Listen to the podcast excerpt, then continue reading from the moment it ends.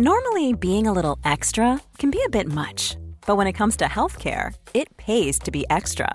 And United Healthcare makes it easy with Health Protector Guard fixed indemnity insurance plans. Underwritten by Golden Rule Insurance Company, they supplement your primary plan, helping you manage out-of-pocket costs without the usual requirements and restrictions like deductibles and enrollment periods. So when it comes to covering your medical bills, you can feel good about being a little extra. Visit UH1.com to find the Health Protector Guard plan for you. Want flexibility? Take yoga. Want flexibility with your health insurance? Check out United Healthcare Insurance Plans. Underwritten by Golden Rule Insurance Company, they offer flexible, budget-friendly medical, dental, and vision coverage that may be right for you. More at UH1.com. Say hello to a new era of mental health care. Cerebral is here to help you achieve your mental wellness goals with professional therapy and medication management support. 100% online. You'll experience the all-new Cerebral way, an innovative approach to mental wellness designed around you. You'll get a personalized treatment plan from a therapist, prescriber, or both in a safe and judgment-free space. Your Cerebral therapist or prescriber will outline a customized plan with clear milestones along the way, so you can get to feeling your best. With Cerebral, you're not alone in your mental health journey. We're here to empower you to live a fulfilling life. So take that first step towards a brighter future and sign up today at Cerebral.com/podcast and use code ACAST to get 15% off your first month. Offer only valid on monthly plans. Other exclusions may apply. Offer ends July 31st, 2024. See site for details. Quality sleep is essential for boosting energy, recovery, and well-being. So take your sleep to the next level with Sleep Number. With a Sleep Number smart bed, you can individualize your comfort level and enjoy a better sleep night after night. J.D. Power ranks Sleep Number #1 in customer satisfaction with mattresses purchased in-store. And now the Queen Sleep Number C4 smart bed is only $1,599, a saving of $300, only for a limited time. For J.D. Power 2023 award information, visit jdpower.com/awards. Only at Sleep Number stores or sleepnumber.com. As a person with a very deep voice, I'm hired all the time for advertising campaigns. But a deep voice doesn't sell B2B, and advertising on the wrong platform doesn't sell B2B either. That's why if you're a B2B marketer, you should use LinkedIn ads. LinkedIn has the targeting capabilities to help you reach the world's largest professional audience. That's right, over 70 million decision makers all in one place. All the big wigs, then medium wigs. Also small wigs who are on the path to becoming big wigs. Okay, that's enough about wigs. LinkedIn ads allows you to focus on getting your B2B message to the right people. So, does that mean you should use ads on LinkedIn instead of hiring me, the man with the deepest voice in the world? Yes. Yes, it does. Get started today and see why LinkedIn is the place to be to be. We'll even give you a $100 credit on your next campaign. Go to linkedin.com/results to claim your credit. That's linkedin.com/results. Terms and conditions apply. The following is a presentation of the Force Center podcast feed.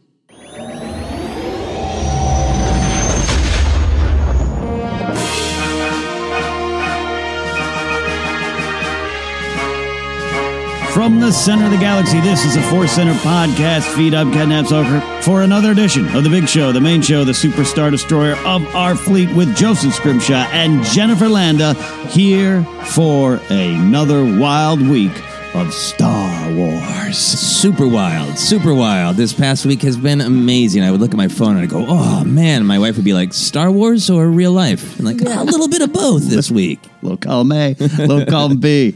Yeah, it started last Monday with rumors upon rumors, and we're going to get into all of that here, Jennifer. It's been, you're our news reporter. You're our lead in the newsroom here. You've had to take a lot of notes. Oh, my gosh. I can't keep up. I'm like, okay, this is happening. No, somebody's saying it's not happening. What's going on? It's been crazy. And on top of it all, when we always have our own Star Wars adventures, this, The Last Jedi remake, Joseph, how much have you invested money-wise into this? Oh, yeah. I have given several thousand imaginary Bitcoin. No, I know Bitcoin isn't imaginary. Anyway, I invented a cryptocurrency called BS Coins. BS Coins. And sent those in. Lots and lots of BS Coins. Jennifer, this story pops up during the week, too, amongst all the craziness. And we're not going to cover in the main news. The Last Jedi is going to be remade by a group of producers? Supposedly. So this is what they tweeted 5 days ago. Our team of producers is offering to cover the budget for a remake of The Last Jedi in order to save Star Wars. Share this and spread the word to let Bob Iger and Disney know you want this. This isn't a joke. We're ready to have the convo now. And as of now, they have $150 million in donations of virtual money. Okay, let's clarify what virtual money means. Because it's not like cryptocurrency, right? It's like people saying they're going to pledge. It's like if I were to say, I'm going to give you $100 million, and I don't have to give $100 million. So like somebody called up like PBS and like, yes, I am going to support you with $20 theoretically someday. Maybe. Bring it around. Send me my damn tote bag. Yeah. Yeah. Wow. Okay, Jennifer, high form of parody or too crazy to not be real? At first I was like, these people are, you know, just really what is going on? And now I'm beginning to wonder if it is a parody. As time goes on? Yeah, as I've dug into their website and looked at their Twitter feed, they're pretty nice, even though they call Rian Johnson's Last Jedi poor storytelling. But overall, like they're actually like, no, we're serious. Yeah, we want to remake this. We want to have a team of people submit their stories. And can you imagine like 100 people submitting scenes to create a hodgepodge collage of The Last Jedi? Yeah, I mean, a lot of people have said like, yeah, great. I want to see this. That'd be great.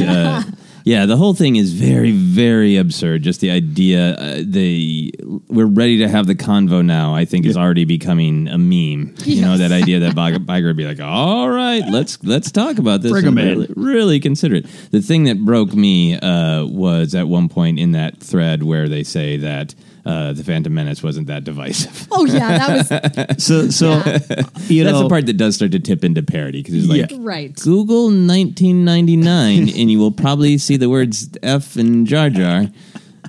That's what I said. Joseph, you're a scientist of comedy. I've seen you perform. I've heard your stories. You know the beats so well.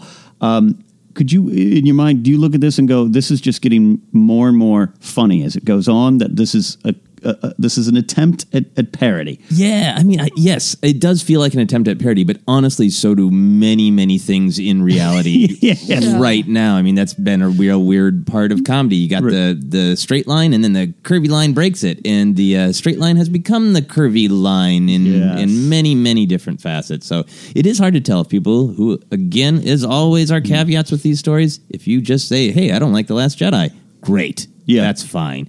But there's been so much hyperbole in the way it has been disliked. Right. It seems like this should be comedy. Right. All right. If our society was functioning as it used to, this would obviously be great job, Borat, on this string of tweets. Right. But now, I mean, I wouldn't bet against it being real. You know, I wouldn't bet against it. We'll find out.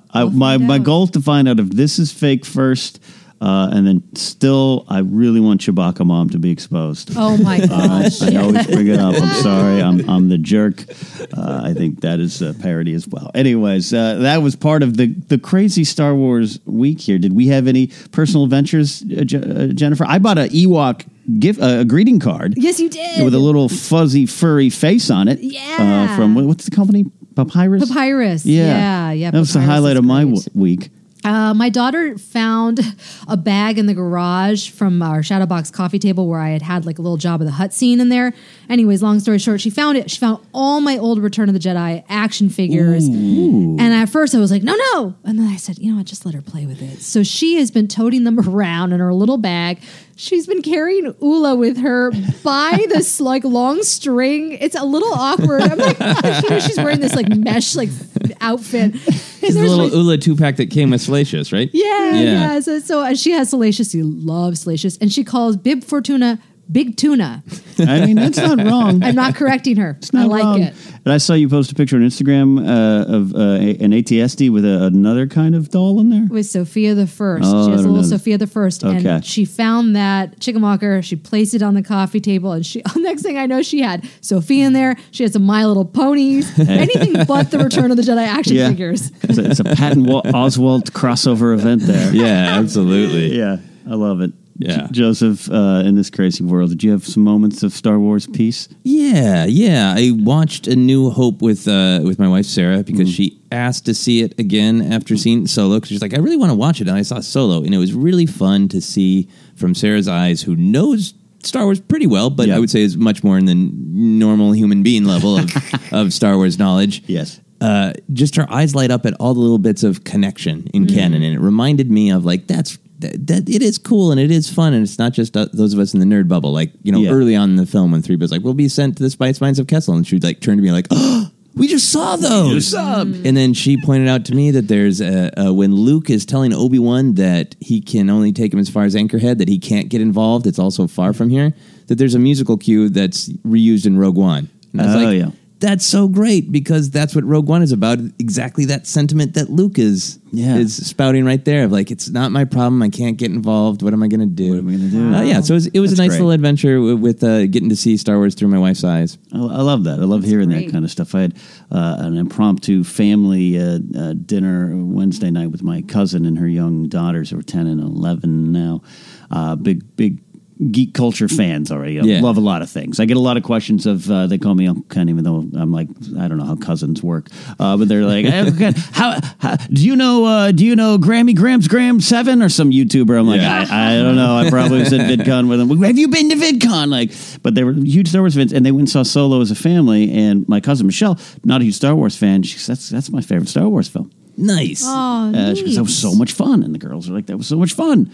And so, you know, say what you will about Solo. I get it. It's got some things here and there. So do all these movies. Yeah. All right. Mm-hmm. I love just seeing just that. When someone can just sit down and go, I don't know much about Star Wars. That movie was really fun. Yeah. Right. That was my favorite one of the Star Wars.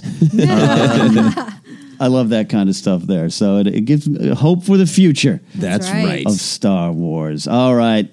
Well, let's take this dive into news, Jennifer. Yeah, let's take a little dive. So a few weeks ago, we learned that Billy D. Williams was on a new diet plan and working out 3 times a week, which could, of course, only mean that he's going to be in episode 9. This rumor is not letting up, because now Fantha Tracks has confirmed with 2 separate sources that the old smoothie will be reprising his role as Lando Calrissian in episode 9. So filming for the sequel film starts next month. So perhaps we'll get an announcement about Lando's return soon.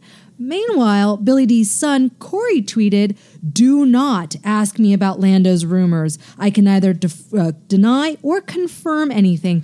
I am clueless, so speculate as you will. Sticking tongue out emoji, LOL.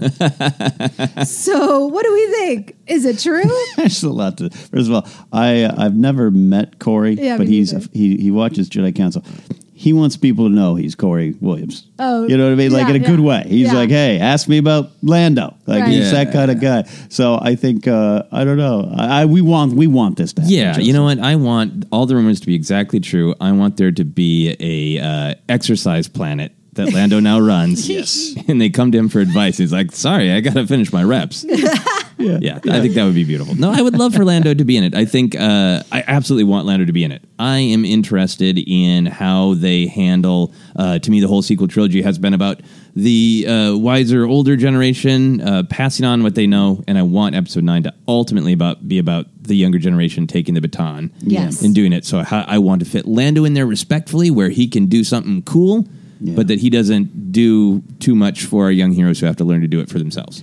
Yeah, answering the call that goes out at the end of Last Jedi makes perfect sense. But yeah, you're right. I wouldn't expect him to suddenly be the leader of the Resistance. And we know Poe and some others are in place. Dacey's still there, so we have leaders. But I get what you're saying. Where he's got a big moment. I don't want him to die. No, he doesn't need to die. He can go back to his exercise planet. Yeah, so I must return to my people.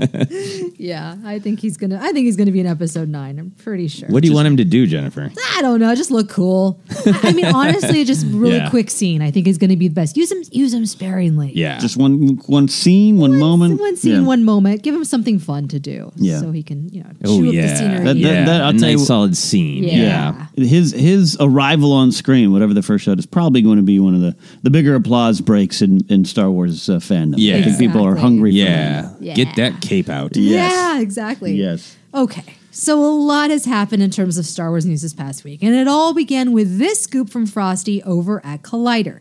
According to Frosty's sources, Lucasfilm is putting a Star Wars story spin-off movies on hold instead of focusing their attention on Episode 9 and what the next trilogy of Star Wars films will be after that film. The previously rumored Obi-Wan movie was in active development, but those who are working on the film are no longer involved. And as far as Boba Fett, he is back in the Sarlacc pit again. And Rian Johnson's trilogy is still on, as is Dan and Dave's series of film. Now, Ken, please shed some light on how all of this kind of broke and... Sure. So, yeah, as a lot of people know, obviously, if you listen, you follow me around. I work for Collider Video. That does not mean I work for Collider.com.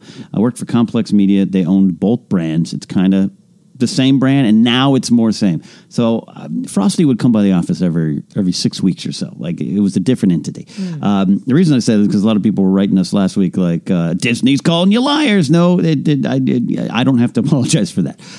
But what ended up happening is he's got sources. And I saw someone say, well, you know, you hear Fantha Tracks or something like that. There's a lot of websites out there. And their sources could be anything. Could be the valet. Right. Could be, you know, how TMZ gets their stuff. But there's also real sources and real reporting. Frosty is a real reporter and could easily work for it. He started his own brand 10 years ago, and it's grown to what it is. So he has some sources that told him this information, that got him this information. He went to put it out, and that information probably was the idea of it being canceled was incorrect. He did some more digging because, again, he's a reporter, and he came out with it's on hold. An important distinction. Important distinction. And in that time, he did contact Disney. That's what reporters will do. I've got this story. What do you want me to do? And the movie news game is about that. And that a lot of times they want the information out. A lot of times they give you the correct information. It's a game. It is a game. It's like when I dealt with Paris Hilton and she ordered barbecue, didn't take a bite, and didn't want to hide from the paparazzi. She wanted that picture of them getting her eating a plate of barbecue at the farmer's market. It's a game, everybody. It's a game. It is a game. This is a game. All right, let's just stop our Star Wars podcast and talk more about Paris Hilton. I've got barbecue. Paris Hilton stories for days. Oh, my goodness. I've talked with Paris a few times when I was a security director. So it is all a game. And Frosty went out with his story, but it's a big business game. And that came out. And yes, Disney has this. We're going to talk about this now. I don't want to get ahead of the story here. But there are several sources, and we all have different sources. So I don't know how...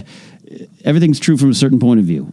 These movies are not in development right now, but they're on hold, and they might come out another way. And next week, Joseph, Disney can go, guess what? Back on. Right. And we'll talk a little bit more about what on hold really, really means, I think, once we plow through this. But Jennifer's trying to go through them in order, right? Yeah. So I don't want to get ahead of it. I just, obviously, it's last week. A lot of tweets come in our directions, and a lot of thoughts, and, you know, we know this. Ewan's off, you know, doing other things. Mangold, who's been working on Boba Fett for years, people, is doing other things right now, too. Doesn't mean later on they can't come. And it just seems to me like the bottom line for that, the Collider part of it is he's a legitimate reporter. Yes. He has a source. Yes. His source is telling him this. Yes. Those facts are all true. And then it's up to us as independent people to decide what does that mean. Right. And yes, exactly.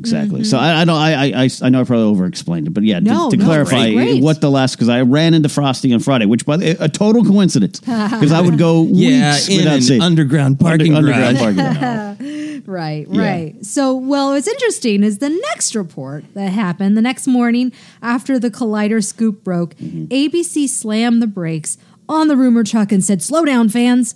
Lucasfilm sources told ABC News that Collider's report was inaccurate, and there are still multiple Star Wars films currently in development that have not been officially announced. Those projects are moving forward separate from Rian Johnson's trilogy and Dan and Dave's films.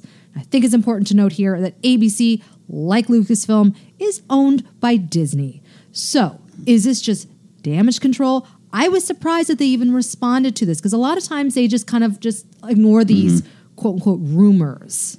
I was surprised, which to me means, you know, yelling inaccurate. I'm telling you, within a couple tweets, I could find out what Pablo ate for lunch today. I'm telling you, a couple texts. I think, Joseph, there is something to be said about them going, false, I say. Yeah, and I mean, I think in a way it's not that, how do I want to say this? Yeah. If I were in Lucasfilm, no matter what's going on in there, Frosty, a legitimate reporter at Collider, says that a source says this. Yeah.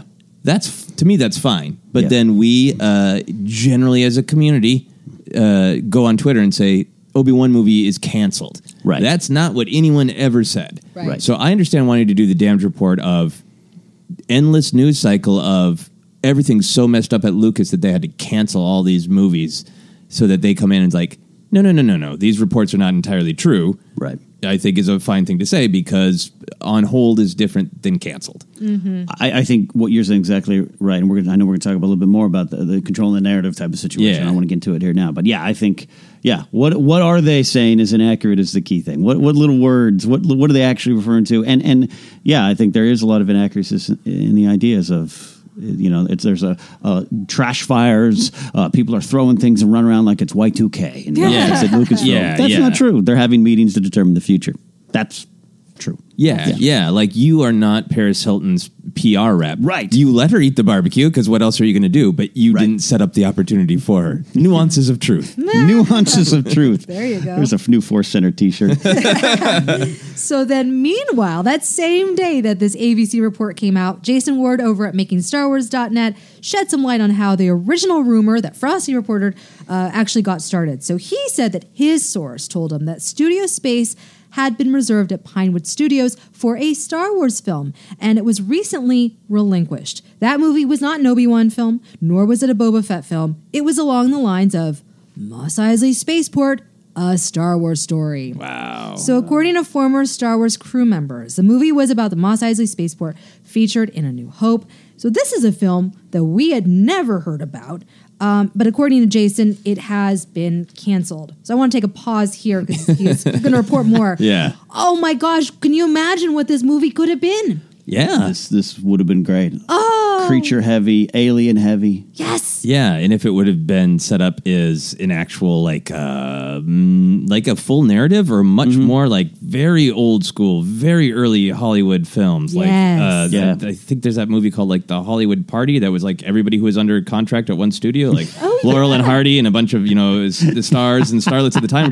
They're just all at a party and there isn't really a narrative. It's just hijinks. Like, is that what it would be? It would just be like 2 hours at Mos Eisley? Probably not. That's amazing to think that they would be making something like that. But then, like, how do you make a narrative out of like a day in the life of Mos Eisley Spaceport? Is it, how Chalman came to own it? How he hired Wu Hare? Like Akmenawa's canon? Yeah, right. I mean, it's fascinating to imagine what it is, but I think no matter what it would be, it would have been very different because it had to be structurally. Yeah, I'm intrigued by it. I had heard some percolating little rumors about this project, but again, I don't have sources like a lot of these people do. So that word source is a weird thing. It's either in a parking garage with trench coats and hats, or it's this kind of stuff.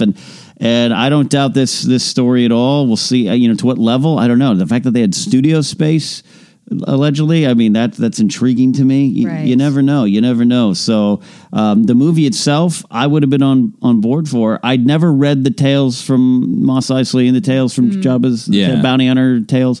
But they're interesting, and we saw from a certain point of view how you can have some fun, which would have been interesting if the movie was coordinated with that in any way, or if it stepped on it a little bit. Yeah, is it the Mos Eisley Cantina in the sequel era? Right. Yeah. Oh, very old Wu Hare. Yeah, Wu Hare Jr. The bartender. Yeah. This is was to me such a weird story idea that I thought it was so brilliant. Talk about taking risks. Yeah. This was really unexpected. So yeah. I will just throw it out there because I know we need to keep moving. I would be interested if they had moved forward, if they had announced it, if people would have saw it as, wow, it's just a movie about a bar that aliens hang out in, weird and different, or if people would have said, ugh, you still can't get away from that first film. There's a movie all about the bar from the first film. The bar isn't even a character. Give us something new. So we're in such a fascinating time that on one hand, it is the most bizarre thing you can think of, but I can also see it being attacked as like, what are you now going to make one about the mouse droid? Yeah. Like you can't do anything that's not from that first movie. I think there would have been a large large swath of voices saying that, not necessarily all core Star Wars fans. I think we all agree, and a lot of people I think who listen to us are in the same, like, oh gosh, wow, that's interesting, let's dive into that. Yeah, give us a bunch of weirdos. Give us weirdos. I love crawling into these corners of the Star Wars saga that we are already familiar with, or even some who not. But I think that would have been part of the reaction, which is I think I understand it to a little level, but I think it's disappointing. Yeah. Mm-hmm. Let them tell these stories. Come on. So the last report on the spinoff drama came from the Hollywood Reporter, who said Lucasfilm is licking their wounds, but not halting Star Wars development. According to this article, the box office returns of Solo were a wake-up call for the studio on how to make and market upcoming films differently. So it's not that there won't be any more spinoffs, it's just that Kathleen Kennedy and her team have been regrouping to figure out the direction of the movies beyond Episode 9. The Hollywood Reporter says that the Boba Fett film is still being developed, but might be scaled down in terms of the budget. And as far as future movies, Lucasfilm is going to approach things a little more cautiously, quote, in light of the reaction to The Last Jedi and the performance of Solo. End quote. I found that to be really interesting, that they brought in the reaction of The Last Jedi. Yeah. I don't know about that, but I will say that I do find this report to be kind of like a blend of all of them. Yeah. Is this the one that's the most accurate, splitting the difference? We've been in the kitchen, and this is on our table for us to eat here. It's a nice meal. Yeah. Well-balanced. Yeah. Well-balanced meal. Yeah. I think there's a lot of truth in that. There are things that I think we would assume, Joseph. Yeah. Whether we like Solo or not, we have to understand the business of it is it didn't do what it was expected or what they wanted it to do. Yeah, and I feel like it is... obvious sounds wrong. I feel like, of course, the marketing is going to be a huge part of the discussion, because that's been a lot of the criticism. I talked to my manager this week, and he finally saw Solo. I had told him right after it comes out, like, you have to see it. And he's like, that's an amazing movie. Yeah. I understand why it bombed, but wow, what a great movie. And that's totally from that marketing perspective of all the things we've talked about. Came out too soon. They didn't market it as an event or as a little side movie in that. Yeah. So I'm great to hear the reporting of, yep, we're figuring out the marketing. Yeah. Mm-hmm. Not just Obi-Wan or Boba Fett, but right. How are we going to market a good idea so people know it's a good idea so we make money? Yeah, how do we sell that concept to people? Because it would seem as though Solo wasn't really sold as a concept to people. Yeah. You know, us just saying, Han, right? It didn't work. Exactly. You know? That didn't work. And we three at this table, are on the side of loving this film in general. So... yeah, Jennifer, that's not bad news. No, it's not bad news. I would hope that they are, sitting down going, okay, wait, let's figure out what our strategy is. And I think, Joseph, you said off air something that was very true. This is just phase one, right? Yeah. This is not like they had their whole thing planned out for the next 20 years. It's like, this was the first part. They're going to reevaluate some things to go into phase two. Yeah, that's been my big picture hope for a long time. And we've talked about it on the podcast that maybe they're not announcing things because they want to see how Solo went. Right. And now I think we're all seeing Solo as like flames, the Hindenburg crashing. And I think if they take a step back and look at phase one is three incredibly successful movies, record-breaking successful, and then one fumble. And I hope that all of this isn't even news. I hope it's just that after Solo, we were going to reevaluate.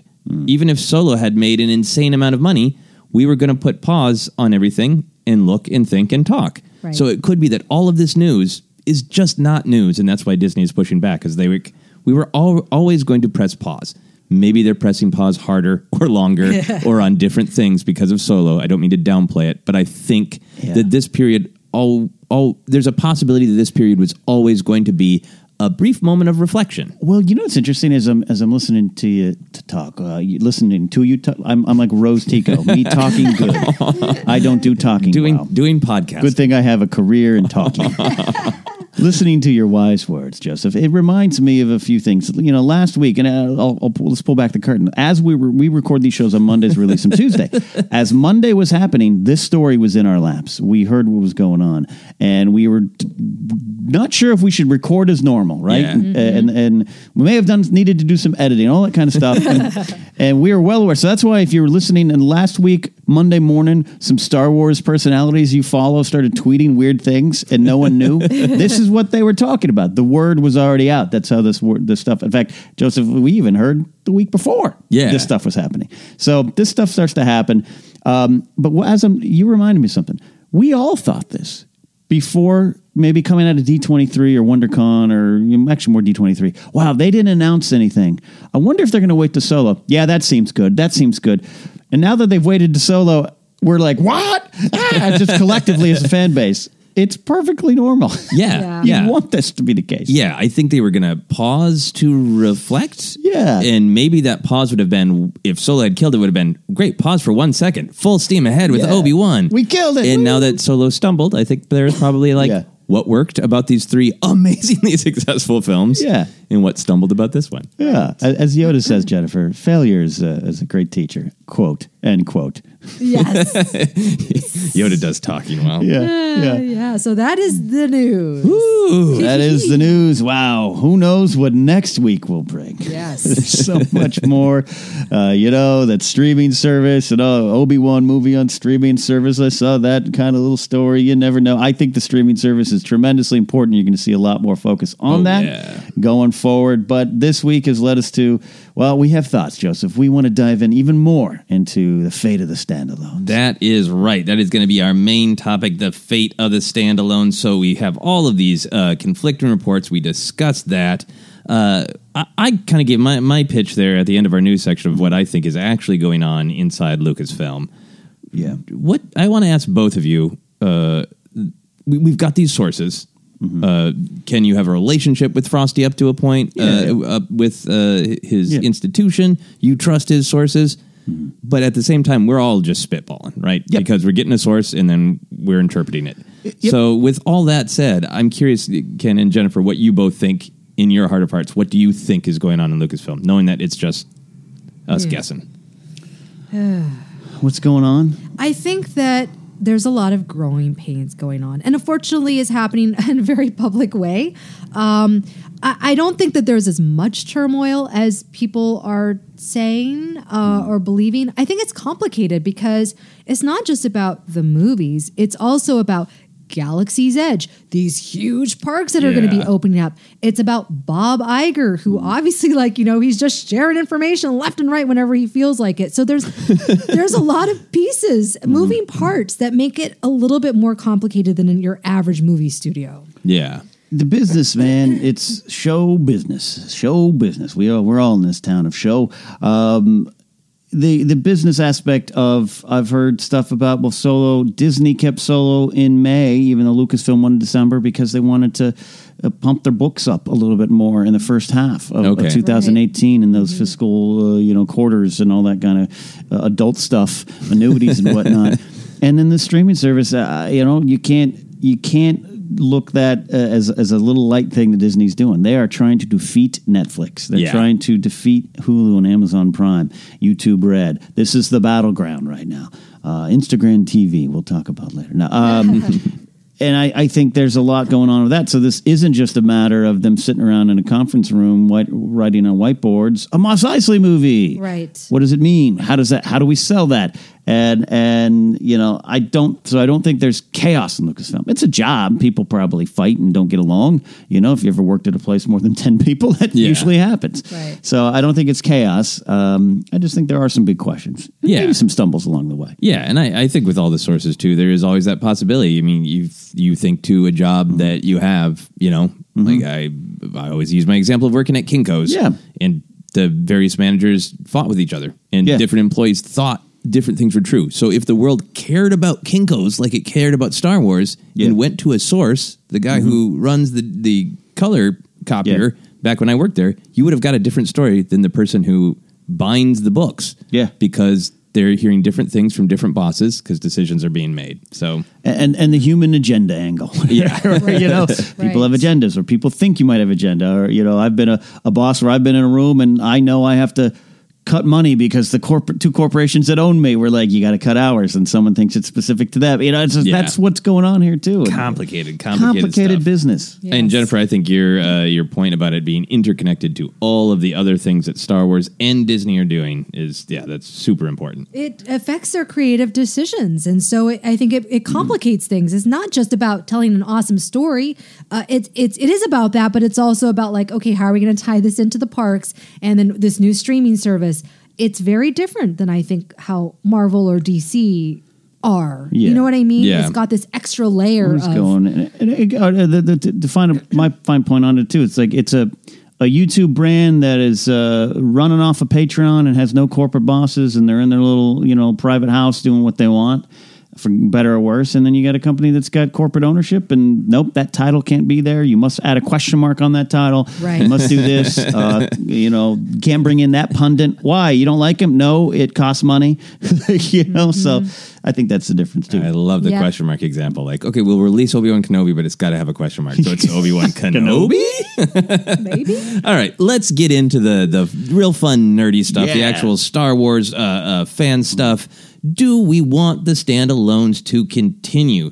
Jennifer, you released a YouTube video, right? Yeah. About how are you feeling right now? Do you want the standalone movies to continue? Well, in my video, I shared that I'm like, I'm okay if they want to take a pause and we take a little break from the standalones. I'm okay. But then when I read this Mos Eisley thing, I was like, oh no, I want this. Come on, bring back the standalones. Because what I like about that is that it's more of an ensemble piece. It is something familiar, which I've always kind of been like, I like to explore new characters like we did with Rogue One, although I did enjoy Solo.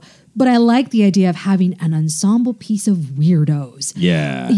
And just these crazy cast of characters that we can learn more about and have some familiarity to it so that, the average moviegoer can get behind it too. But that to me was what I would like to have seen with the standalones. Okay. So if they are to continue, you want weirdos. You want weird stories. I want ensemble pieces. Yeah. Okay. I don't need a rehash. I don't want a Boba Fett film. That's all I'm saying. All right. So ensemble weirdos, colon, a Star Wars story. Question mark? Happy. Question mark? A Star Wars story? Ken, do you want the standalones to continue? Absolutely. With as much vim and vigor and passion in my heart as I could muster here on a morning recording session. Yes. I think initially when I heard about this, we're talking back in the day, right? Before Force Awakens came out, I was like, oh, okay, well, that's going to be different to me. I like the trilogies. Like, I would have been fine if they were like, we're making 3 more, 7, 8, 9, and that's it. I would be like, yes, great, finish my saga. Love that. But then Rogue One comes out, and I think I love that movie more and more, despite some first and second act problems, which fade away the more I watch it, because I'm just like, wow, I got a cool chapter of a Star Wars story. Yeah. Solo, I saw again in the theater, last week, and was like, oh, wow, what a fun ride.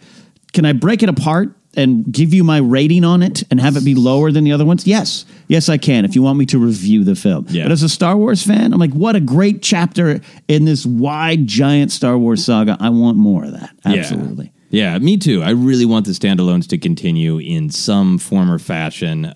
For me, obviously, the Obi-Wan Kenobi movie is absolutely huge, because I think it's so much more than just like rifling through the original trilogy and going, which character? This is so much about Ewan McGregor. Mm-hmm. This is so much about the conflicted feelings that people have about the prequel trilogy. This is, for people who have conflicted feelings about them, this is redemption. There's so much more going on with the Obi-Wan movie than just like, Dengar's got a movie and all the jokes we make. It's Obi-Wan Kenobi. So I really want Obi-Wan Kenobi. And I think in general with the standalones, I think they are an opportunity to just get to know these other side stories of the galaxy and just tell really different stories. Mm-hmm. I think the standalones are what is ultimately going to keep Star Wars fresh. Yeah. Because I think that the big saga films, even Rian Johnson's and Dan and Dave's, which I think are all going to be different, still have to tell a specific kind of story because that's what the audience is used to. Mm-hmm. And I think the standalones, even if it was only one standalone every 4 years, have an opportunity to do things that those movies can't. Right. We've never had a movie like Solo that's focused on one character. Right. Never. And I would love to see more things like that for myself. So I also wanted to ask if our feelings about the standalones continuing or not, are those based on the ones that are rumored to be in development, or our feelings about all standalones? Are we reacting, us specifically at this table and Star Wars fans in general, are we hearing this news is Obi-Wan and Boba Fett are on hold, or are we hearing it as the possibility of anything like this is gone? I think I took it initially as Obi-Wan and Boba Fett. Like, I felt, because I want Obi-Wan as much as you do here. It's like no, we've got Ewan. Like that's where I focused on. But overall, I think it is. It is more focused on the standalones as a concept and a brand. Yeah, that's where, and I think my feelings. I want those to continue, but I don't know. I mean, even with Boba Fett, we've been on here on the, you know, I'm with Jennifer, like, yeah, but you know, I hear Mangold, I hear Underworld, and I'm like, I'm game to see what you have. So my feelings are, I guess, all of it. Yeah, question mark. Jennifer, your corporate question mark, corporate question mark. Your visceral reaction, is it to Obi-Wan and Boba Fett, or is it to the overall concept? It is to Obi-Wan and Boba Fett. And I know that you guys have really gotten me into the idea of an Obi-Wan film. I like it. But I think what happens is that when you start to go back to that same well of, here's Boba Fett, a character that you know, here's Obi-Wan, a character that you know, then people feel like, oh, well, you got to make the character that I really like. I want this character, you know, then you start having people kind of, or they're like, well, I don't like that character, I'm not going to go see that movie. Mm-hmm. As opposed to if you have new characters, ensemble pieces, then it gets people perhaps who are, nobody knows who these characters are. So they're going to be willing to go see it. Like with Rogue One, I think that was a problem with Solo, is that some people were like, I don't need to see Han Solo. I know what he's about. Yeah. I don't need to see it. Yeah. And so I think that's also why they're putting the pause on Boba Fett. Because if Han Solo did not perform as well, then Boba Fett is not as beloved of a character. I mean, he's beloved, but he's not Han Solo. But he's not Han Solo, right? Yeah, I don't know. But I think that does go to the marketing, right? Because if they come up with a really amazing way to market Boba Fett, they could get people excited in the marketing of. I ate up all the marketing. Go back to the podcast. I liked all the releases of Solo, but that's, I think, because I am pretty intense into Star Wars. Yeah. And in retrospect, it was like, hey, it's Han Solo. Yeah. But different. Enjoy. Bye. Yeah, they didn't. There wasn't a huge angle, you know. So I think if they marketed Boba Fett with a really different angle, maybe the magic would be back. But I just think it's important to... all of these... rumors come with a picture of literally Obi-Wan and Boba Fett, pretty much. All of them, yeah. So we can all just look at it as those movies got canceled. Yeah. But I don't want to lose the whole possibility of things like the Mos Eisley. Yeah. You know, of like, you know, we talked about various like horror movies or, you know, a rom-com or just these things that are really, really different and add variety. And I don't want to lose those because we're grumpy about the possibility of Obi-Wan or Boba Fett as a community. Some of us are. All right. I wanted to ask how much in this battle for the standalones, the battle for shaping Star Wars going forward, do you think the timeline confusion for general audiences is a big factor? Is that one of the things that the marketing executives are like, how do we need to figure this out? Do you think it really matters that, like, your grandma's like, why isn't Rey and Han Solo? Yeah, or people in my age group sitting around, you know, I'm close to my grandma's age, no, I'm kidding, sitting around going, after Solo, going, wait a minute, I thought this was during the prequels? Because Darth Maul's... No, Darth Maul, he came back to... I don't know how much that really factors in. Because Rogue One, I've told the story a few times, but of sitting next to a woman at the screening, pointing at the screen at Jyn Erso and leaning to me, going, that's the girl from last year's movie, right? Daisy something? And that's just my talk about the casting choice, but I didn't see it affecting Rogue One as much. You know what I mean? Like but it's so hard because I'm like, no, that's from 2 weeks before the New Hope. So I'm not confused at all. Yeah, I don't know if it factors in to that level, Jennifer. I don't know. It's interesting. I don't think it affects people going to see the films, but I had a lot of friends and family who on both Solo and Rogue One were like, wait, or my favorite, even Star Wars fans, when they saw the Rogue One teaser trailer, where are the Bothans? Like, gosh, yeah, that was a huge thing. And so I feel like people are going to go see a Star Wars film because it's a Star Wars film, but they might be a little confused while they're sitting there if they're a casual fan. Yeah. And I don't know. I mean, I have friends who did not understand the whole timeline of Rogue One who still really enjoyed it. Still really liked it. So, yeah. I don't know if that affects like the box office per se. Yeah, it's hard for me to imagine that it affects the box office. It obviously affects people's reactions to the movie. Mm-hmm. But I feel like maybe this is one of the big decisions in front of Lucasfilm is they... want to still have it be like Star Wars, you know, it's good versus evil, laser swords, come check it out. But the truth of it is, even if you don't read all the books, right? Mm-hmm. Even if you don't play every video game and find out the compass came from Pilio, you still need to like know the name Darth Sidious in The Last Jedi to fully understand what's going on. In order to appreciate the depth of Solo, you have to understand this is about 10 years before the Rebels destroy the Death Star. This is 10 years before Rogue One. I feel like maybe it is time for Lucasfilm to stop trying to have their cake and eat it too. Having Star Wars be something that's totally understandable to a general audience, and invest in spending more time explaining it. Having, you know, tweets that are like, here's where Solo takes place. Here's a, you know, Star Wars story episode. Here's Anthony and Andy really breaking it down for you, because I feel like there's this push-pull too of so much of our storytelling is linear. What's going to happen next? You have to be invested to know what's going on. That's been one of the largest criticisms of Solo is it necessary? Right. What did it add to the story? And it feels like they're in this weird place where they want to make it, you can just waltz into any Star Wars movie, but you also have to have a depth of knowledge. You do. And the Sidious one is a good example. Yeah. Luke could have just as easily said the Emperor. Right. Yeah. And that might have resonated more with more of the fans, but they stuck their flag in reference. Yeah. And I think they should do that more. And I'm looking, as people do, to Marvel. Now, Marvel, you just said, you know, linear, and until Captain Marvel comes out, which jumps back to the 90s, generally everything is same going forward. But they're pretty confident, and we're going to put little things there that you're going to have to research and either know. And who's that? The who's Thanos question that popped up with that first after credits scene. Marvel put a lot of risk into that, really, from my point of view, of like, a lot of you not going to know who this is. Talk to your friends next to you. Turn to Joseph and ask. Yeah. Do that. But I think what you're saying is very smart of Lucasfilm should put more effort into explaining. Star Wars show, which I'm a fan of, we all watch. 100th episode was fantastically warm and fuzzy as I would hoped it would be. It's to really be front facing with that. You know, here's the timeline. You don't want to spoil things, but, you know, we don't want to rely on, you know, Pablo tweeting out at 2 a.m. It's like 10 years before. Right. We want an official answer. Yeah. Why do you think that works with Marvel so well?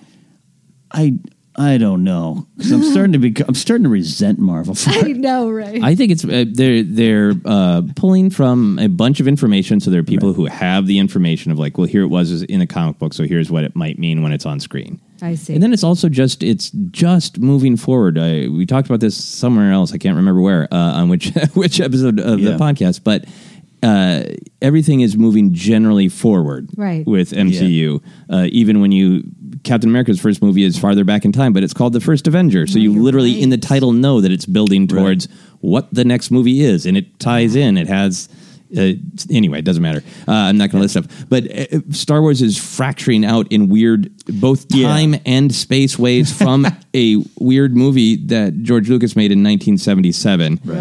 And that's not the same. It's not the way people's brains work. Yeah. I just think, to make all my rambling coherent, I think that Lucasfilm should invest that it's not a shame to have to know a lot about Star Wars. And that general audiences could probably enjoy learning more. And not even the deep book minutia, just more of the kind of this stuff, you know? Right. Yeah, if you're a Star Wars fan in general, like you don't need to, like, knowing Star Wars trivia does not mean it's not a true test of your love of Star Wars. You know, you could just memorize things.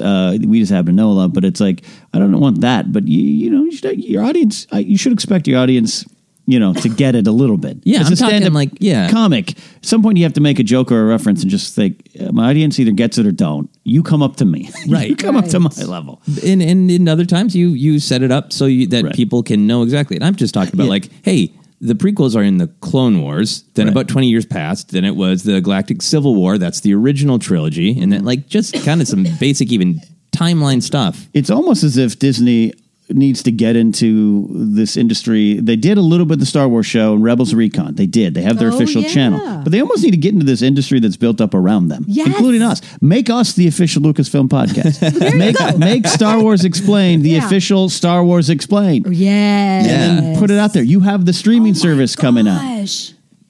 We love talking heads in this country, right? In this world, we love talking heads. It started with sports, and now it's just exploded there. You know, you can debate hamburgers now. You got the streaming service this week in Star Wars. Get out in front of it. Yeah. What you're saying is very, they should invest in that just as much. And then maybe because it is. The more I think about it, it is confusing for not just the quote general fans, but for a lot of people. Yeah. And maybe they get grumpy about it. Where I think Marvel, you correct me if I'm wrong. They're taken from, 75 years of comics, whatever it might be.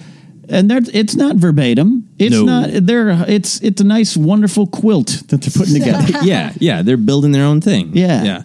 And I think I agree with other people who are saying, let's stop trying to make anything else like Marvel. Marvel is utterly unique. Yes. The only company that ever could have done what Marvel did is DC, Warner Brothers, and they chose not to. I think that's a whole other step of conversation. Yeah. The Star Wars versus Marvel is not a fair comparison. Very, very different. Yeah. We'll talk a lot more about that on some future episode. But for now, I want to ask, if you were ruler of Star Wars, no question mark, period, ruler of Star Wars, which would you decide? That... the movies should be special events that come out one a year at most, or do you want to be able to tell more stories and release more movies? Because I think that's a big part of what this tension is Star Wars used to be special because it was so rare. Every movie felt like an event, and Solo is the first movie that didn't feel like an event for a multitude of reasons, but it just felt like, here's another Star Wars movie, and people had no idea what to do with that. If we do a bunch of standalones, Star Wars movies will just be like, cool, another adventure. Mm-hmm. That's cool in its own way, but it's also cool to keep Star Wars being that, like, this is a rare treat. Mm-hmm. One a year at most, maybe 2 years going forward. If you were a ruler, which way would you go with the general big picture? I would go with making it an event, because I think we have to acknowledge where we are in the movie business. And for me, going to the movies is an event. I just don't go every week. I don't go every month. I go once a year now. Mm. And I think that a lot of people feel like that because they're like, a lot of people, TV is becoming the new thing. So what I think is that they should pull back one movie at most a year and invest all the play and fun and crazy genres and whatnot in the streaming service and make that the event week after week, just like how Game of Thrones has been and The Walking Dead and all these other shows, Westworld. That, to me, is where the future is in entertainment. Mm. So interesting. Smart stuff there.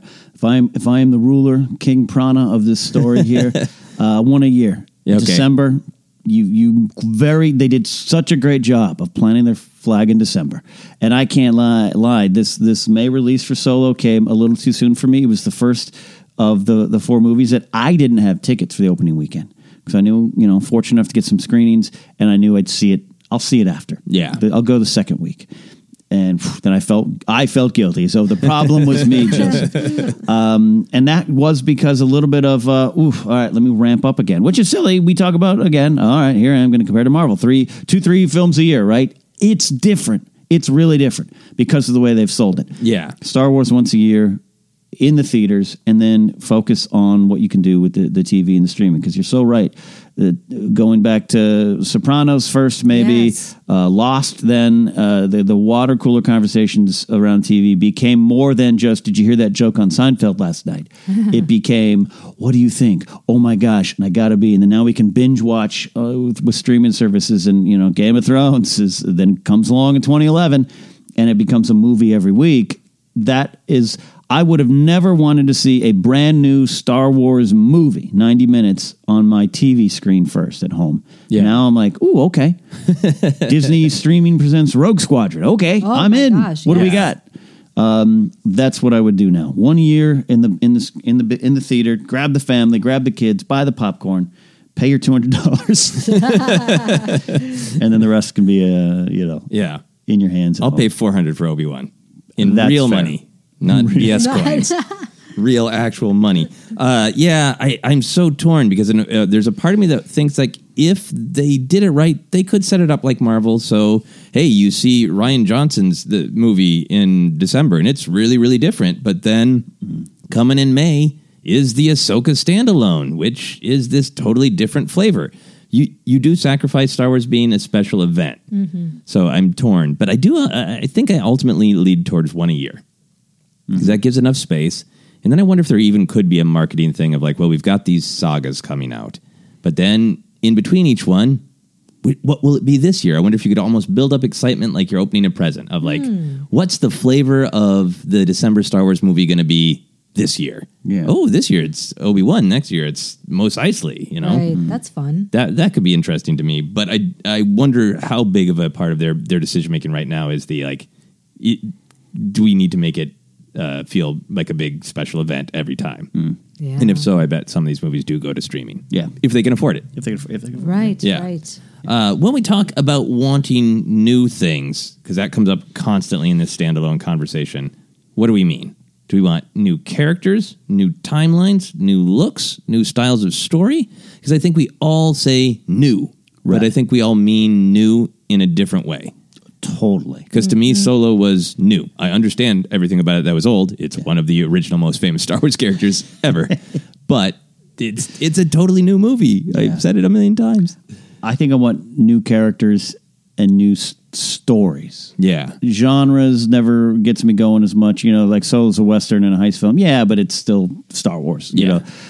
You know, you guys hear me joke. I don't know if I want a Star Wars horror film. Ewok Hunt on Battlefronts. Horror enough for me.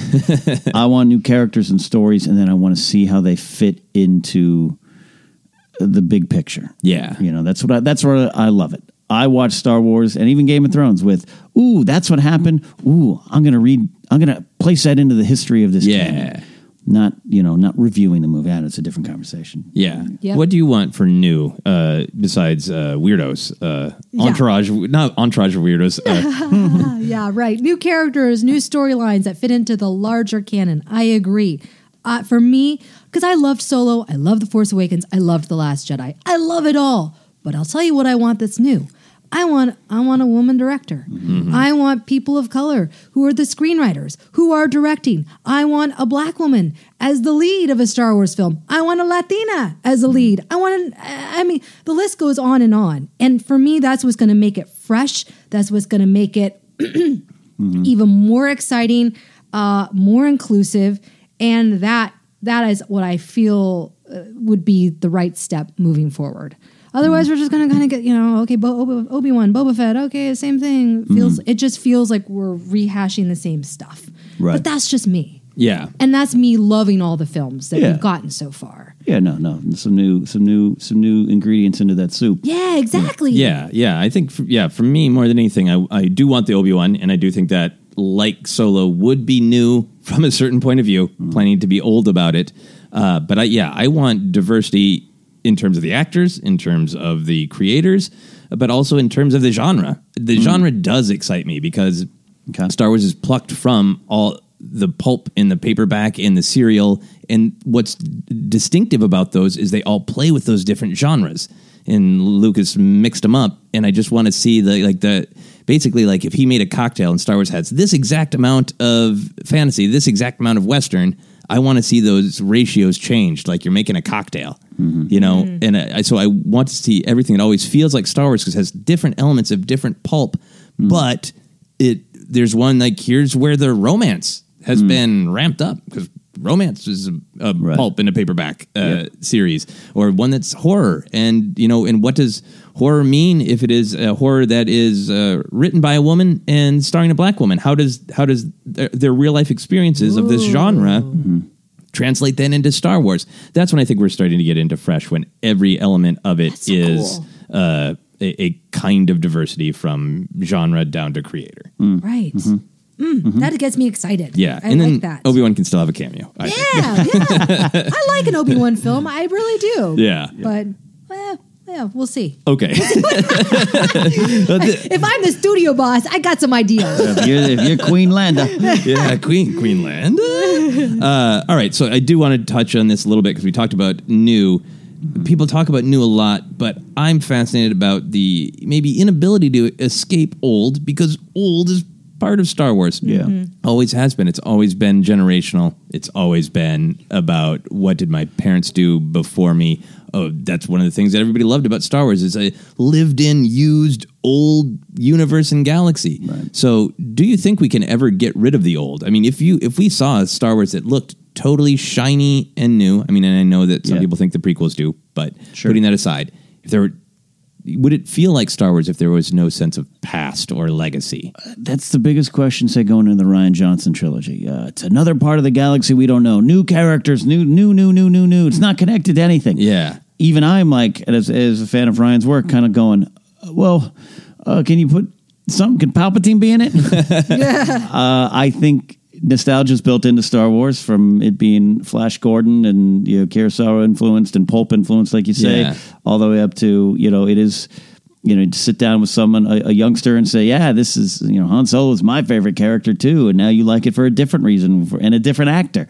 You know, there's a lot of people that they're going to watch, like, they're going to watch A New Hope and go, who's the guy playing Solo now? You know, they replaced Alden. Like, you know, yeah, like, and I love that part of the generational aspect of it. It's got to change and grow, but it's still got to look and feel like it's in the same galaxy. Yeah. How about you, Jennifer? How do you feel about the inability to escape the sense of old in Star Wars? Yeah, this is really interesting. I understood the generational thing as in, like, specifically about family. Yeah. The generations of family. And I think that is something that I don't want to lose in Star Wars. We can go have fun with these other characters, but keeping that family drama, that, you know, family space opera, as George called it, I think is what makes it so rich. Yeah. We have to, that's what makes Game of Thrones so great. All the families connected. It's, you know, it's Shakespearean, and the tragedy, the drama, the love. I feel like we have to keep that. But yeah, that's a really good question. Yeah. Keeping one foot in the past. I mean, I think you have to in something that is always going to start, I think, with a long time ago. Right. It's always going to start with that fairy book thing of, like, these questions have been wrestled with in different parts of, you know, the galaxy and different points in time again and again and again. And I think as long, I'm for the freshest, newest ideas, aliens you've never seen, creators you never thought would work in Star Wars. But I think the stories still have to have, the characters still need to wrestle with their own past, right, in the weight and the legacy, because I think that's what gives it the weight of knowing that, like, none of us get to just be who we are. We're attached to what has come before. Right. Yeah, it's the DNA. It's the DNA of what George created. Yeah. Right. All right, final question. Do we think Lucasfilm will get back in control of the narrative? Have they lost the storytelling steering wheel of Star Wars in the media? I think they have lost it a little bit. All right. I think they maybe don't pay attention to it as much. This is a weird time where you have podcasts like Force Center and YouTube shows and YouTube videos and Star Wars everyone loves, so it's up around. I think they're aware of it. They watch this stuff, but they're at times dismissive of it maybe a little bit. Does that make sense? Yeah. And we're just going to do our thing, which is what you should. You should hunker down and do your work. I think other properties are a little bit more out in front of it. I'll say Marvel does the Marvel is, and that's part of why it's worked. That's part of why it's worked. Yeah. And I want to see Lucasfilm get out in front of it a little bit more with more events. Celebration is wonderful. Yeah. But even Celebration wasn't a news-driven event. Not that conventions need to be sources for news, but even then, you came out of Celebration, the 40th anniversary. All right, so we saw The Last Jedi, bells and whistles, right? But even then, we still came out of it going, all right, but what are they doing? What's coming at? There's a lot of questions that we fans are just trained to ask now because of the way we watch our media now, because of the way we watch Game of Thrones and all these other shows and study it, want more of it. I'd love them to take the Scrimshaw suggestion of here's our next 5 years. If they don't, and that's where I look and go, they just might not know the next 5 years yet, and that's what they got to fix. Yeah, I agree with that. Jennifer? I identify with Lucasfilm. I feel like in this day and age, people are constantly publicizing what they're doing, and let me share with you the latest thing that's going to be coming around the corner. That's what we're used to, which is why we're going to Lucasfilm like, hey, what's going on? But the reason why I identify with them is because I get shy around this stuff. I just want to put my head down and do the work. I don't want to publicize everything I'm doing. But unfortunately, we are living in a day and age where you have to do it. Yeah. And so I think that they're going to have to change the way that they do things and be a little bit more transparent, doing the El Capitan big event type of thing, and letting us be in on what their decisions are, or let us know that they have a plan, I guess, or something. In hearing you talk, I'm wondering if this even helps or makes sense. Correct? Yeah. We are on Patreon. Obsessed is on Patreon. Knapsack Files on Patreon. we are creators, and we're going to do what we feel we need to do best for our brand. But because we invite you in as listeners, and because we're on Twitter and we talk to you, and in some case we get contributions from you guys, we like to say, hey, here's what we're building for. We are going to have a fun thing, The Last Jedi commentary, which is coming. It's very close, because that's fun, and we want to help build this community with you guys. Also, we'd like some new theme songs. And our new shows, here's what we need to do. And you lay the plan out. And I think in this day and age where everyone has access to everyone they love or don't love online, I think it feels like we're being honest with what we're trying to do. We have a plan, or have, if we change it, we'll communicate with you. That's just where we're at. And I think sometimes I feel Disney/Lucasfilm is still the big old school media behind the big walls. Yeah. Going, we're going to release our things and you're going to either love it or hate it. Well, don't worry, we'll figure it out. You know what I mean? Like, I think there's... Mm-hmm. And not that we listen to every YouTube comment that says we're idiots and not that kind of stuff. There's a fine line. It's hard to act on. You're right. I'll not be an idiot. Yeah. Corporate question mark. You know, there's a lot of... It's like anything, complicated and nuanced and everything. Yeah. But I think that's what I want a little more from Lucasfilm. Mm-hmm. Yeah, I hope that they take a step back. I hope that they decide, we're going to really pursue the MCU model, and we're going to try to educate you that Rian Johnson's trilogy is the big event, and then here's this little side movie that's little and fun, and we're only spending this amount of money on it. And I hope they make those decisions, and then I hope that they communicate them clearly. And I hope they use all of the wonderful assets they have with the actors and the creators to share those things in a fun way. Yep. Mm-hmm. This is my last MCU thing I'll say. Did you see the Tom Holland thing on Saturday night? Yeah. So this is just kind of amazing, the level of marketing acumen. Tom Holland, amazing as Spider-Man, very popular, has become infamous for spoiling things accidentally. So they had him do an Instagram video before he goes on stage at just a random Comic-Con. I can't even remember where it was. Not one of the big Comic-Cons. Yeah. And accidentally, quote unquote, flashed the title of the next Spider-Man movie on his iPad. Right. And then Twitter's abuzz of was that marketing, or did Tom Holland actually screw up again? And it just a sense of fun that not only knows their audience, knows the character, but knows the foibles of their actors. Right. So I would love, once Lucasfilm has its feet firmly planted on what they want to do, what they creatively want us to give us, that I hope that they find just really fun ways to communicate those ideas. And that's controlling the narrative. Yeah. And absolutely. That, you know what that does? That calms everyone down, and it kind of shuts people up, because it makes you feel like they're in control, right? Yeah, right, yeah. Oh, man, that's pretty genius. That was pretty amazing. I missed it. I actually missed it. I saw the story afterwards, but I didn't know it was that to that degree. That's awesome. Yeah, really, really well executed. Yeah. Turning what could be a weakness, Tom Holland's loose lips, into a thing of beauty. Love it. That's it for our discussion of Fate of the Standalones. The Fate of the Standalones. We'll get the answers soon enough, we hope. One way or another, we'll know. Or maybe we won't know, and maybe that'll be the problem. But we have a great discussion here. Thank you, Joseph, for taking us through that there. As always, though, we like to talk to you guys, the audience. Get your questions. We take them from Twitter, Facebook, and our Patreon page. And today we got a question from coming in here first from Lisa Godfrey0Y. That was a typo. It's Godfrey. It's Godfrey. I did it as a zero, like her name is a password, and that was just I mistyped. Okay. Lisa Godfrey, but I would have believed that she had a secret password name. Yeah. Like you said there, at Whales for Life.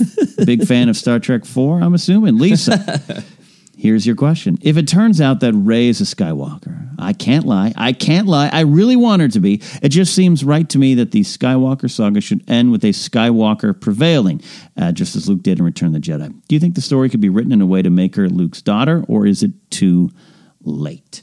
This is a great question, because we were told that the saga films were the story of the Skywalkers, and that would seem to be in line with what George had originally set out to do. So what do you think here? Too late, Joseph? I still like the idea that she takes the mantle of the Skywalker. Maybe if it's as literal as she adopts the name, but I like the idea that that the Skywalkers aren't just a bloodline, they're an idea, and that she will take the mantle of the idea. I personally don't want Episode 9 to walk back that she's no one, because I just feel like, regardless of how I ever felt about it, it's just too many swerves in the story for me. And then my other reaction to this really great question is that Kylo's still a Skywalker to me. He's a Skywalker and a Solo, and I really hope that there is a that's where I want the story to be twisty. In what happens to Kylo. Is he redeemed? Even if he's redeemed, I don't think he can be redeemed scot-free. And, like, how does he end up helping the galaxy as a Skywalker?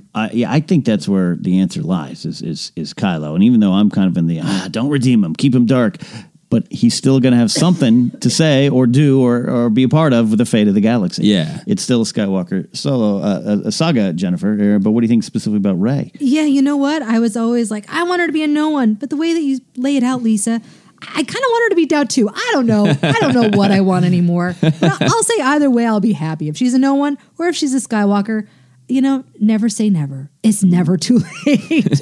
Anything can happen. It's never too late. And if you're handing the baton of the story off to the next person, then they can do with it what they want. You know, people saw what Rian did, and I loved what he did with Rey specifically. I love this idea. Her greatest fear is that she's not part of the story. And it's a you know, a beacon of light for those out in the real world who don't feel they're part of the bigger stories or successful or rich families or want to get involved. I think that's important. That was an important story. But I can't deny that I'm like, well, okay, but this is a Skywalker story. What do we do? Right. And I know people, I debate with some friends offline about, no, it's got to be, she's got to be Kenobi's daughter. She's got to be tied into it. And I was in that camp too. And then the answer came and I was like, oh, I like this answer, but I turned back to Kylo.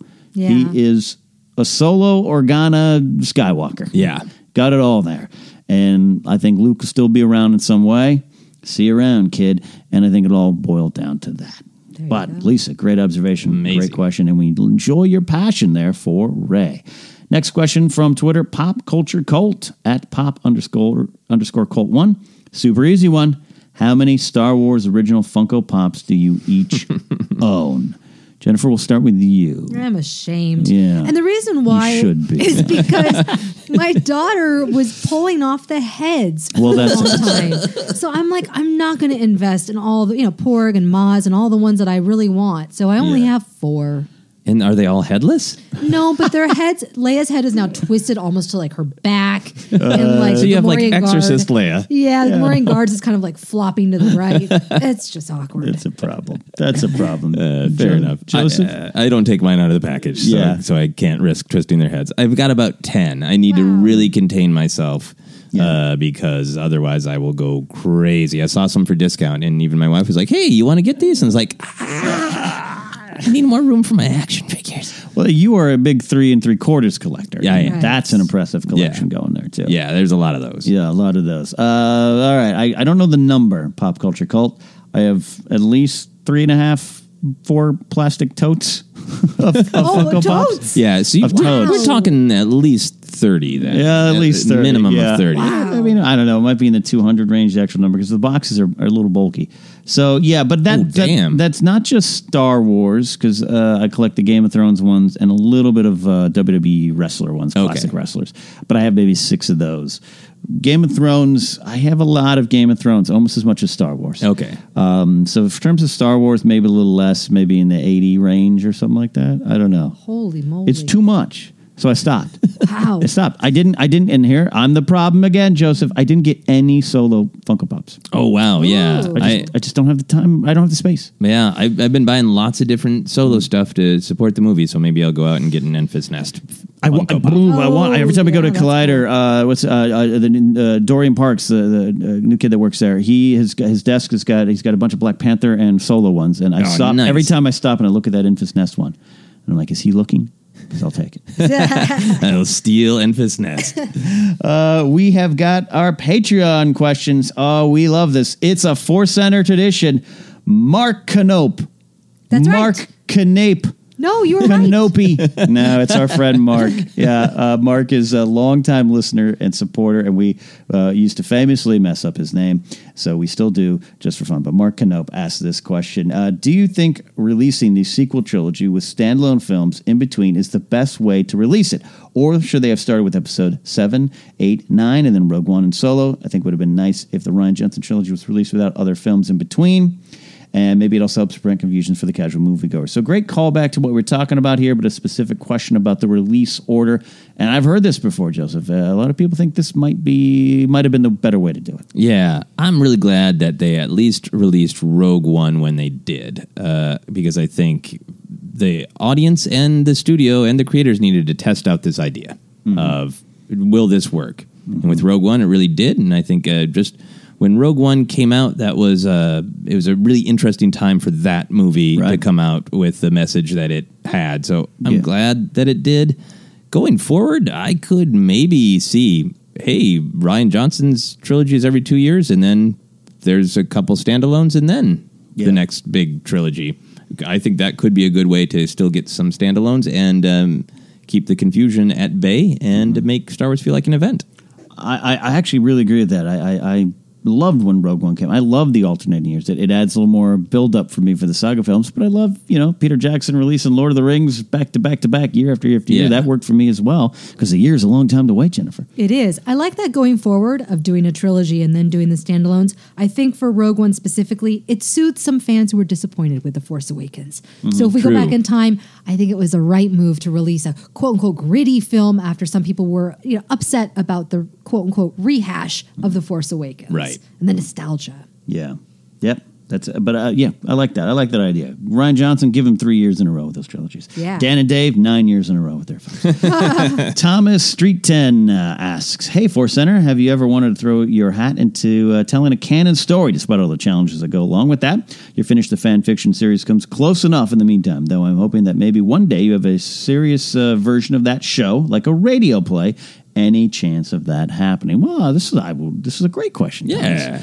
Joseph, what do you think here? It's sort of a multi-part question. I would absolutely love to write a canon Star Wars story. I'm in Hollywood. I'm working on writing stuff. I got some stuff going on, so you never know. And that is definitely something that's on the old bucket list for me personally, and I'm sure I'm not alone in that. Finish the Fan Fiction is so much fun to do, is an improvised thing. I don't think that we would ever write and release for Force Center, like a radio play-like thing. Because Finish the Fan Fiction and Databank Brawl, we get away with telling fun narrative stories because they're a goof. Yeah. But if we actually sat down and if I actually wrote, here's what I want, I truly want the Obi-Wan Kenobi story to do and release it, I don't think that would work copyright-wise. Yeah. And I'd also, if I have a great Star Wars idea, I would like to sell it to Star Wars someday. Yeah. Yeah, that's an interesting wrinkle to what we do here, Jennifer, too. We're in this town, too. Yeah. We're not just YouTubers in Wisconsin. We are in this town building entertainment careers. But Thomas has a great question, and I love that Thomas wants to hear what our stories are. Yeah. Yeah. I don't know what they are. I'd have to really think about it. But this is a fun idea, radio play, and we each play a character and put on different voices, like what we do with Finish the Fan Fiction. Yeah, right. I don't know. I'm open. Yeah, it is. I like being on the fan side, and I feel we generally are on this side. But like Joseph said, I think I may have shared this before. In summer 2012, I decided my screenwriting career was failing. I was like, you know what? I'm a Star Wars fan. I'm just going to have fun and write a Star Wars spec script called Rise of the Rebellion that takes place before Episode 4. And I told a couple friends, and one of them, his name will be kept off the story first. That's silly. No one will read it. They're never going to do anything with that. And I was like, well, I just want to get people to, I know, but, write a crazy spec script and maybe someone will see what else you have, right? Yeah. And went with another person, and I will say his name, Mark Riley, and he said, let's try to work on this together. And we had plans, and then our careers went a different route. And then 2 months later, Lucasfilm gets sold. I turned to that friend and was like, really? Nobody ever wanted to see it. And then it was too late. And then Rogue One essentially probably took that slot. So, but that to say, to what you're saying, Joseph, if I have a great idea, I think I want to use it in that realm, because I am still a writer in a lot of ways as well. But also, then you're opening yourself up to the criticisms that we even have of the stories that are told in front of us. It's a weird game. Yeah, it is. It is a weird thing to be, fans and creators and with all those different things. But I think if we ever did something that was more scripted, like a radio play thing, it would still be silly and fun and within the realm of spoof, not here's our actual like true fiction. Yes. Yeah, a scripted finish the fan fiction or Data Big Brother. Yeah, you're absolutely right. That comedy word helps you get away. The day Boba Fett got food poisoning, sure. Yes. But my actual Boba Fett stories, no. But Thomas, that's a great question. Got us thinking there. We do appreciate that. We appreciate Thomas, Mark, Pop Culture Cult, and Lisa with their questions. If you have a question for us, you can submit it on several different locations, like Twitter at Force Center Pod, or our Facebook page, Force Center Podcast, or on our Patreon page. More on that in a second. We also have some other places to find us, forcecenterpod.podomatic.net. We have new merch at tpublic.com/user/Force Center. We are now on Instagram at Force Center Pod, but that was to get us on Instagram TV, and we're figuring out what to do with that. Vertical video, Jennifer. It's a weird thing. It is a weird thing. I'm not used to it yet. But look for that there so you can follow us right now on Instagram. Podcast is available. Thank you for sticking through us all the problems. Podomatic, iHeartRadio, Apple Podcasts, Google Play, Stitcher, TuneIn, Spotify. I think we're slowly but surely back to normal. Thanks for those of you who stuck through us with the hosting site mess. I mentioned Patreon, Joseph. We got stuff going on there and news. That is right. You can visit us at patreon.com/ForceCenter. We are recording very soon. We have the date picked out. Our commentary for The Last Jedi. That will be available as an audio exclusive to our patrons. And then a little later, we will put it on YouTube with the video. That's right. You can watch us watch a movie and say things about it live on YouTube. And of course, we're always building to more goals. So you can go visit us again, patreon.com/ForceCenter. Absolutely. Consider checking us out and supporting us there. But another fun Superstars edition of Force Center. Jennifer, you're always making funny little videos. You made some good ones recently here. Yes. You can see my angry fanboy impersonations on my YouTube channel, youtube.com/user/Jennifer. And check out, I am now on IGTV at Jennifer Landa. I'm posting some old classic videos, re-editing them in the vertical format, and also I will be posting new videos as well. That's right. You posted the one when you're dancing on Venice Beach. Yeah. And I just sat here on my couch watching it going, this is the best thing ever. This is the best thing ever. It was fun. It was great. Joseph? You can find me on Twitter and Instagram. It's at Joseph Scrimshaw. If you go to Instagram and you look at all of my photos and then you line them up and flip through them in a book, they still won't be a video or movie show. I'm behind the times on the old video. I got to do the integrated vertical video hoo-ha. Anyway, look at my funny pictures with the funny words on Instagram. You can also go to my website, josephscrimshaw.com. That's got info on my podcast, Obsessed, and on all upcoming shows, comedy albums. I'll be at Convergence in Minneapolis the 4th of July weekend. That's right. And Josie, I got to tell you a personal endorsement for you. I'm sitting there on the couch the other day, and my girlfriend starts cackling. I'm like, what? She goes, that shows the scripture is just the funniest. Aww. It was your Father's Day Han Solo card from the past. With a freakish picture of Han Solo on it.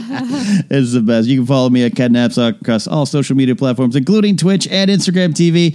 Old Man in the Car video series. We're working on it. Figured it out. I believe that Instagram TV could be something, or it's just the new Vine and it will go away. We'll see. That's it for now. We thank you guys for listening to Force Center, sending your questions, and hearing us out with all our crazy ideas. Boba Fett and the very, very, very big bad day. It's coming soon. I don't know. We'll figure it out. That's it. We'll see you guys next week here on Force Center.